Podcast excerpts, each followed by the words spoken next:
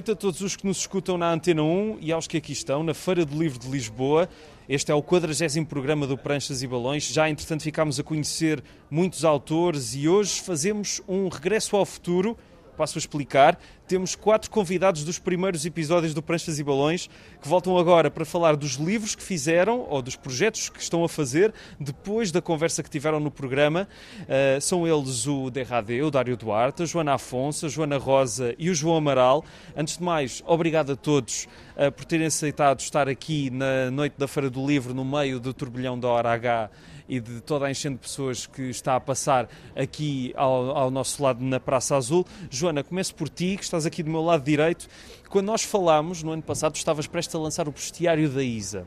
E entretanto, uh, tiveste também o Pedro e o Imperador do Batista, ambos no ano passado. Qual é que foi mais difícil de fazer? Desde já, muito obrigada outra vez por estar aqui. O mais difícil provavelmente foi o, o Pedro Imperador, pela questão também de. Uh, lá está, não é uma adaptação, não é uma coisa histórica, no seu sentido mais puro, mas uh, até certo ponto teve que se ter em conta a representação das, das personagens, dos cenários por isso teve algumas, algumas regras. Depois também tem o fator de trabalhar com uh, outra pessoa que não foi mal, mas há sempre aquela nem que seja a expectativa de o que é que uh, o, argumentista está à espera, mas por acaso sempre houve um, um diálogo bastante aberto em termos de soluções e tudo mais mas uh, não diria que seja a palavra o difícil, que seja a palavra mais que, eu, que eu utilizaria, mas teve as suas uh, particularidades, porque depois a parte do bestiário, sendo eu, era um pouco aquilo que eu, aquilo que eu queria. Às vezes também não é bom, porque depois uma pessoa às vezes é um pouco mais crítica, mas pronto, estas idiosincrasias todas nestes projetos têm estas particularidades mas foram dois processos diferentes, mas bastante bons e enriquecedores. E há poucos dias foi lançada aqui na feira outra adaptação desenhada por ti, neste caso de um texto com centenas de anos e que toda a gente leu na escola, O Alto da Barca do Inferno. Uh, confessa lá, foi, foi giro desenhar uma personagem como o Parvo e o Diabo, não foi? Foi. Uh, quando me foi proposto esta parte do Olha, Joana, queres desenhar o Alto da Barca do Inferno? E eu Sim. Foi logo, sim. Foi, foi logo. Acho que foi das uh, obras dadas na escola que me ficaram mais na cabeça.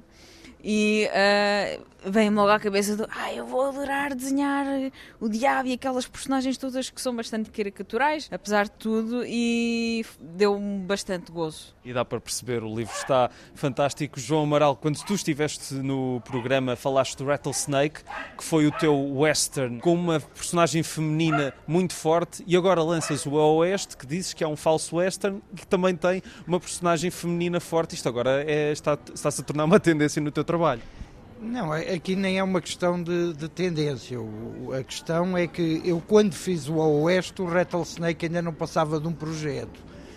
E pensava na altura que era um projeto morto, por assim dizer. E então houve elementos, digamos, do Rattlesnake que acabei por transferir para o Oeste. E, e por isso, ambas as histórias são, digamos, protagonizadas por uma mulher sem nome que vai enfrentando situações com, com, as quais eh, não está muito familiarizada no início, mas que depois acaba, acaba por interceder em, em termos de justiça e coisa, mas em tudo o resto são, du, são duas histórias completamente diferentes que não têm nada a ver. No Oeste falo um bocadinho do, dos fanatismos e do porque no fundo é a ideia de que qualquer ideologia pode ser boa ou pode ser má, consoante a pessoa que a defende.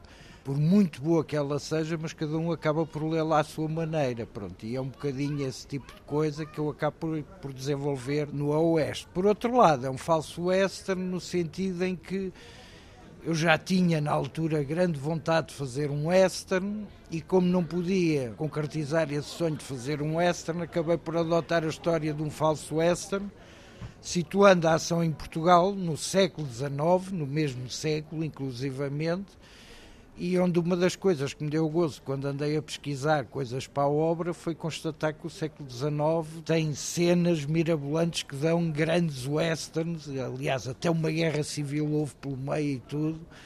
Portanto, nesse aspecto não me faltava matéria para explorar e, e, e para ir por aí fora. Portanto, já agora há outra particularidade que a história tem, que eu fiz vários cenários que tanto se podem passar no norte do país como no sul. Isso foi de propósito para cada um poder imaginar onde é que a história se passa a norte, se passa a sul, por assim dizer, em termos de paisagens, porque nós temos inclusivamente uma gama de paisagens muito rica e, digamos, a ação da história fica onde cada um quiser que ela seja. E há também a questão do formato, não é? Que neste caso tu fizeste um formato diferente para os nossos ouvintes terem ideia.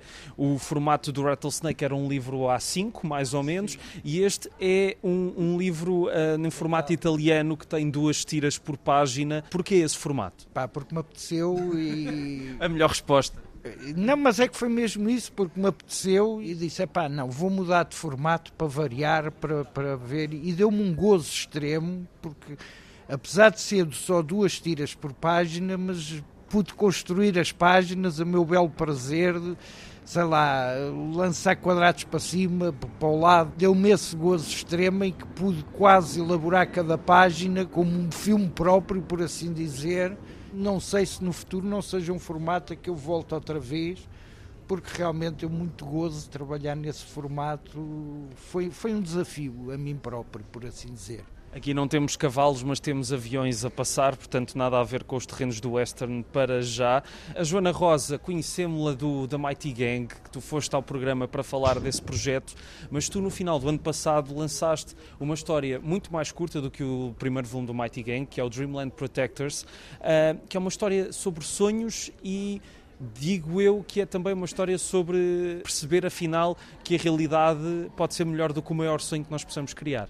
Exato. Na verdade, o projeto do Dreamland já tinha começado muito antes. 2012, não é? Exato.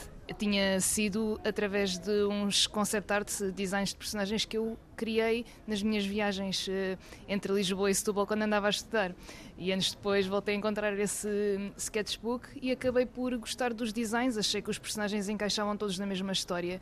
E daí comecei a gerar ideias e a pensar, ok, isto parece uma história do fantástico, mas mais de sonhos. Parece que cada um está com a roupa que quer. Ao princípio estava a pensar em fazer algo mais literal, em termos de temos a Terra dos Sonhos e uh, vai passar-se mais ali. Mas eu decidi uh, utilizar o componente da, da vida real, porque houve umas pessoas que leram e que acharam bastante interessante o quanto a história se assemelhava ao, ao mundo virtual em que nós nos associamos mais com as pessoas que vemos online, os nossos eh, personagens que criamos, por exemplo, num jogo como Warcraft. Ali o personagem perde um bocado de noção disso e quer mais estar no mundo dos sonhos do que na vida real. O objetivo da história é realmente mostrar que é bom nós termos sonhos, não é? E uh, não há nada de mal com isso, mas que o objetivo é não deixar de viver a vida, não é? Porque nunca sabemos o que é que encontramos no dia a dia. Mesmo as pessoas conhecemos, ele conheceu aquele grupo de pessoas no, na Terra dos Sonhos, mas na dúvida que eles têm aventuras bastante diferentes no mundo real e não tem de lutar contra pesadelos, portanto há de ser uma coisa muito boa. E esse, essa história também foi um processo de crescimento para ti, porque lá está, já, já foi, os primeiros esboços já são de há 11 anos, não é? A Joana de hoje não é de todo a Joana que era há 11 anos. Não, não, até porque foi uma história que quis eh, colocar cá fora também para o público jovem, apesar de eu não ter aquela idade e aquela mentalidade, né? mas na altura ligava muito essa situação dos sonhos e eu achei que era um mundo fantástico uh, diferente do Mighty Gang, porque ambos têm o tema da fantasia, mas o Dreamland acaba por ser uma história muito mais suave e eu achei que era algo que gostava de fazer, até porque foi um, um desafio a mim própria. Porque eu estava na altura já a criar o Mighty Gang e isto é uma saga, o que é que eu vou fazer da minha vida? Não sei fazer uma história curta. Calma, vou pegar nestes personagens, vou fazer exatamente uma história curta. Inicialmente, o Dreamland era para ter 24 páginas. Foi crescendo, foi crescendo assim, bem, daqui nada estás a ter outro Mating Gang nas mãos, então. E então, uh, depois acabei por ter uh, as 40 e tal páginas e no fim, quando tive a ver com os meus colegas uh, na parte da edição decidimos que tínhamos de adicionar mais umas páginas para ficar mais equilibrada a história. E então ficou com aquelas 50 e tal páginas e devo dizer que fiquei extremamente satisfeita com o, o, resultado. Assim que vimos os primeiros exemplares, só olhámos para o livro e dissemos: é tão fofo. e as pessoas gostaram imenso e eu fiquei extremamente satisfeita com o resultado, até porque é uma coisa completamente diferente do, do Mighty Gang.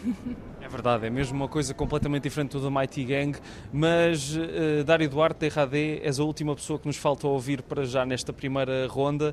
Tu não lançaste nenhum livro novo, entretanto, mas tens 47 livros que também estão na calha para um dia saírem cá para fora, se calhar alguma coisa este ano ou não? É assim, eu desde a última vez que falámos foi quando saiu o Fogo Sagrado. Já foi uns meses depois disso. Pronto, entretanto o Fogo Sagrado ganha dois troféus de melhor argumento, o do Central Comics e o do Prémio Jorge Marguilhães, e eu dou o passo lógico, ou seja, eu passei anos e anos a trabalhar com um argumentista fixo, que era o geral, consegui libertar-me desse estigma do dar só trabalho com, bem, com um argumentista, então os meus próximos trabalhos que vão sair, vão sair com outros argumentistas sem ser eu, sem ser eu a trabalhar, com o nome próprio, que foi o passo lógico que eu achei a dar. Já saiu um trabalho meu na CAIS com o Pedro Vieira Moura, há coisa de dois meses. Estou a terminar já terminei a parte de desenho, agora está a minha filha a colorir o, no, livro que vai ser com o argumento do Mário Freitas, da Kingpin, que vai ser uma distopia sobre estes tempos muito engraçados que estamos de, a correr hoje em dia, que é do, do que é que se pode rir, será que rir é algo sensato? Temas muito caros para a tua obra, não é? Sim, mas o engraçado é que o argumento, o argumento já veio pronto, portanto nem sequer discutimos muito isso. Foi o argumento mesmo à minha, à minha medida e é, foi um grande desafio porque é uma história que eu não iria, nunca iria desenhá-la se não, se não me apresentassem assim como o Mário fez. E acho que vai ser um. Acho que o pessoal vai gostar. Eu, pelo menos, gostei muito de desenhar, está a ficar muito engraçado. E esse é o, esse é o segundo, é o primeiro livro que deverá ser este ano. Vai ser de certeza. O próximo vai ser pela Polvo, é o finalizar da saga do Bubas. Vai se chamar Bubas Addicted to Love, é isso com aquela música do. A capa vai ser um pastiço dessa música, música do Robert Palmer. Não vou cantar agora. Já estive a sapatear há bocado, vocês não viram porque o Rui não gravou, não sei porquê. Mas pronto, não vou sapatear novamente porque isto cansa. Vai ser o Bubas Addicted to Love, mas é preciso que eu o desenhe. E depois que o Rui edita a tempo de sair a tempo do Amador, do Amador BD. Portanto, vão ser estes dois livros que vão ser este ano e o, a história curta que já ficou o Pedro Vieira Moura na caixa. As pessoas que conhecem o teu trabalho sabem que tu gostas muito também de pôr pessoas do meio da BD nas tuas histórias. No Fogo Sagrado tivemos algumas, na loja também tivemos algumas referências, uh, mas ainda faltam mais algumas, não é? Não está, tu queres, tens a ambição de retratar todo o meio da BD nas tuas bandas desenhadas, assim aos poucos, ao longo dos anos? Estás a meter uma cunha, não é? Estás a meter... Não tinha pensado nisso. Juro que não tinha pensado nisso. Não, eu também não tinha pensado nada nisso. Não, não. Não, não sei se será para já, mas vai haver um Loja 2 que também já tem título. Como eu já, eu já tinha, não sei se, se foi na nossa conversa, eu já tenho mais ou menos delineado os, os livros que eu vou fazer até me reformar aos 70 anos. E, e vai ser o Loja, Loja 2, Traspassa-se, e vai ser muito focado nos festivais de banda desenhada. Portanto, e vou aproveitar para a malta que ainda não apareceu irá lá aparecer, claro, por, com, com, mas com carinho. É sempre com carinho. Uh, Joana Afonso, uh, estávamos há pouco a falar do Alto da Barca do Inferno. É uma adaptação extremamente bem conseguida, não só porque, porque é, é, não é daqueles textos que já por si sejam uh, daquelas referências chatas para os miúdos na escola, não é? É sempre divertido. Mas acho que tu conseguiste dar muito de ti naquela história. Ou seja, se calhar conseguiste ir mais além do que uma adaptação devia ser, não é? Porque é muito difícil, às vezes, uma adaptação, uma pessoa, um, um autor, uma autora, conseguir deixar a sua marca. Até certo ponto, eu consegui. Hum, lá está, nesta tradução das personagens e do próprio ambiente, uh, e isso eu tive bastante liberdade. E quando eu uh, partilhei coisas com o João Lameiras, que foi quem adaptou uh, o texto, houve sempre muita vibração de, e, e, bastante receptividade quando mostrava os meus, uh, as minhas criações. Mas sim, eu senti que estava no meu elemento uh, ali a, a, criar aquelas personagens, que é algo que eu Uh, para dizer a verdade, é das coisas que eu mais gosto em termos de desenho. É demorar e pensar e experimentar e brincar com as formas. E hum, acho, que, acho que sim, acho que consegui uh, deixar ali um, um cunhozinho de Joana.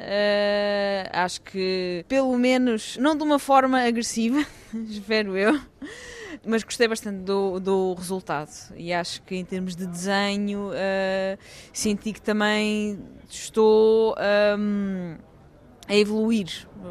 Uh, não, não me sinto propriamente estagnada e nesta parte do alto da barca houve bastante liberdade e, e teve de haver, uh, porque aquilo era só num cenário e, e não havia muita variedade, uh, então teve que se recorrer a muitas referências e uh, bastantes soluções e então foi bastante uh, positivo, não só a parte de explorar as personagens e os cenários, mas a linguagem da banda desenhada como um todo foi uh, muito, um, um, trabalho muito positivo e que irei guardar com carinho. Achas que o Gil Vicente teria ficado orgulhoso? Eu espero que sim, eu espero que ele não se esteja a rebolar todo mas, uh, ou se estiver a rebolar, esteja a rebolar assim de, de, de, de camalhotas de felicidade. Uh, João Amaral, depois destes dois últimos, uh, destas últimas incursões no western, um, um, mais puro, digamos assim, o outro mais falso, uh, como, como tu dizias, o que é que segue? que histórias é que tens na calha? Ou se calhar já estás a recuperar qualquer coisa que também deixaste mais para trás? O que é que estás aí a cozinhar? Não, nada. Não. então pronto, até amanhã. Não, estou a cozinhar, estou a cozinhar o segundo tomo do Rattlesnake. Em que as pessoas, digamos que uma das, uma das coisas que me apontaram em relação.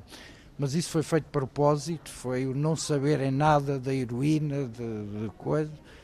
Digamos, no segundo volume vão ficar a saber um bocadinho mais, não tudo mas um bocadinho mais. É sempre bom deixar um bocadinho de mistério, não é? Exatamente. Aliás, porque a ideia é mesmo que ela seja uma personagem misteriosa, que ninguém sabe muito bem de onde vem, para onde vai e por aí, por aí fora.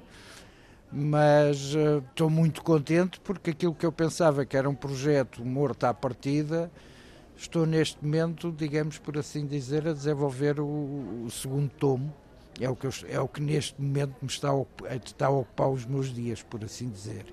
Muito bem, por falar em segundo tomo, neste caso segundo de muitos, Joana, porque eu ainda me lembro da nossa conversa de tu dizeres que o Mighty Gang era para ser daquelas sagas que pesam uns quantos quilos, não é? São uns quantos livros. Como é que está a continuação das aventuras do teu grupo de heróis nesta altura?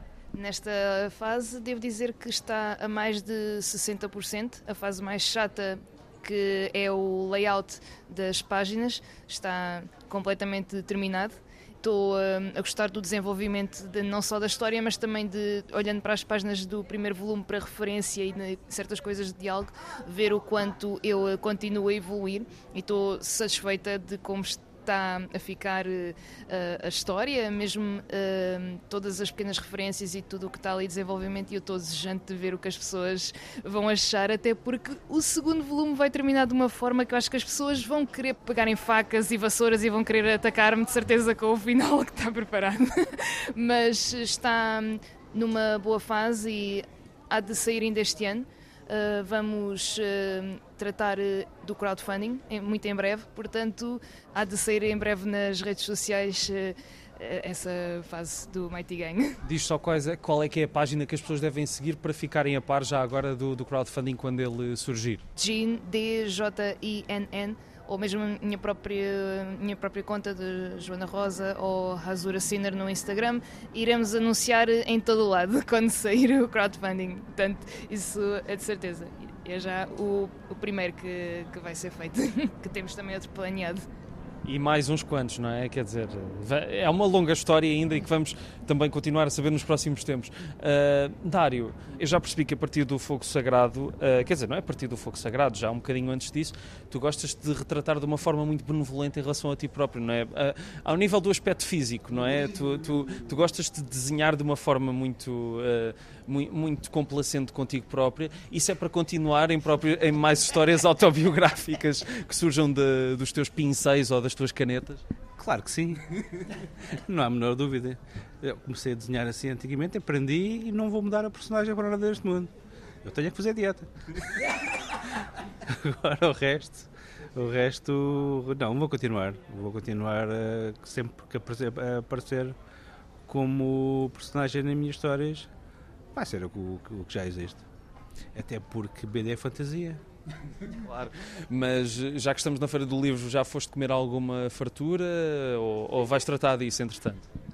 Isto não foi nenhuma tentativa de. Isso são boatos. Não, não, por acaso, por acaso não, não comi nada. Até porque aqui acho que agora só há gourmet, farturas gourmet não é, mesmo, não é bem a mesma coisa. Se fores aqui ao cimo da feira, tens as do Otário, que são as mais. Mas tiraste o dia, hoje foi. Isto é impressionante. Uma pessoa vem aqui e é assim insultada. Uh, sim, eu já sei, sei quais são, sei quais são. Não, mas não, não, não. Já vi jantado. Comi uma espinha. Por acaso não. mas devia, não, pensei. Pensei comer uma espinha, mas depois não deu. Já almocei tarde e tal. Esta foi a parte mais esclarecedora deste programa até agora. Uh, muito rapidamente, mais uma, uma ronda para terminar. E já que estamos na Feira do Livro, eu pergunto a cada um de vocês a vossa relação com esta feira, se costumam frequentar ou não e se acham que tem algum valor agora nos tempos que correm, até para o mundo da banda desenhada portuguesa. Joana Afonso.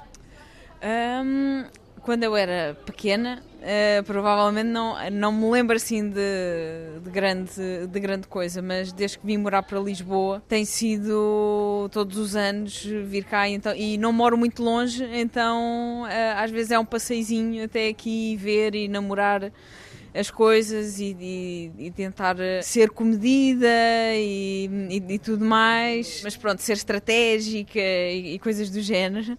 Mas é bom um, a parte da banda desenhada.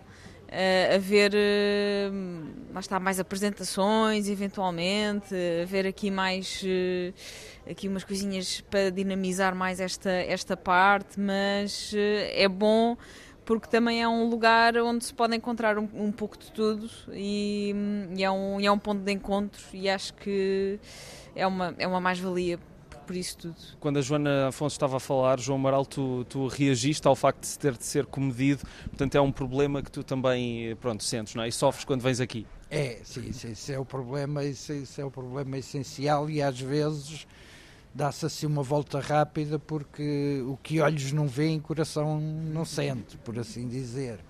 E sobretudo quando a parte financeira não está muito, digamos, muito a favor, portanto convém não olhar muito, que é para não, para não ter grandes tentações. Pronto, epá, independentemente disso tudo, para mim a Feira do Livro também tem sido excelente nestes últimos anos, tenho vindo praticamente todos os anos para cá, digamos, trabalhar e pelo meio vou dando uma volta, vou vendo, vou comendo umas farturinhas.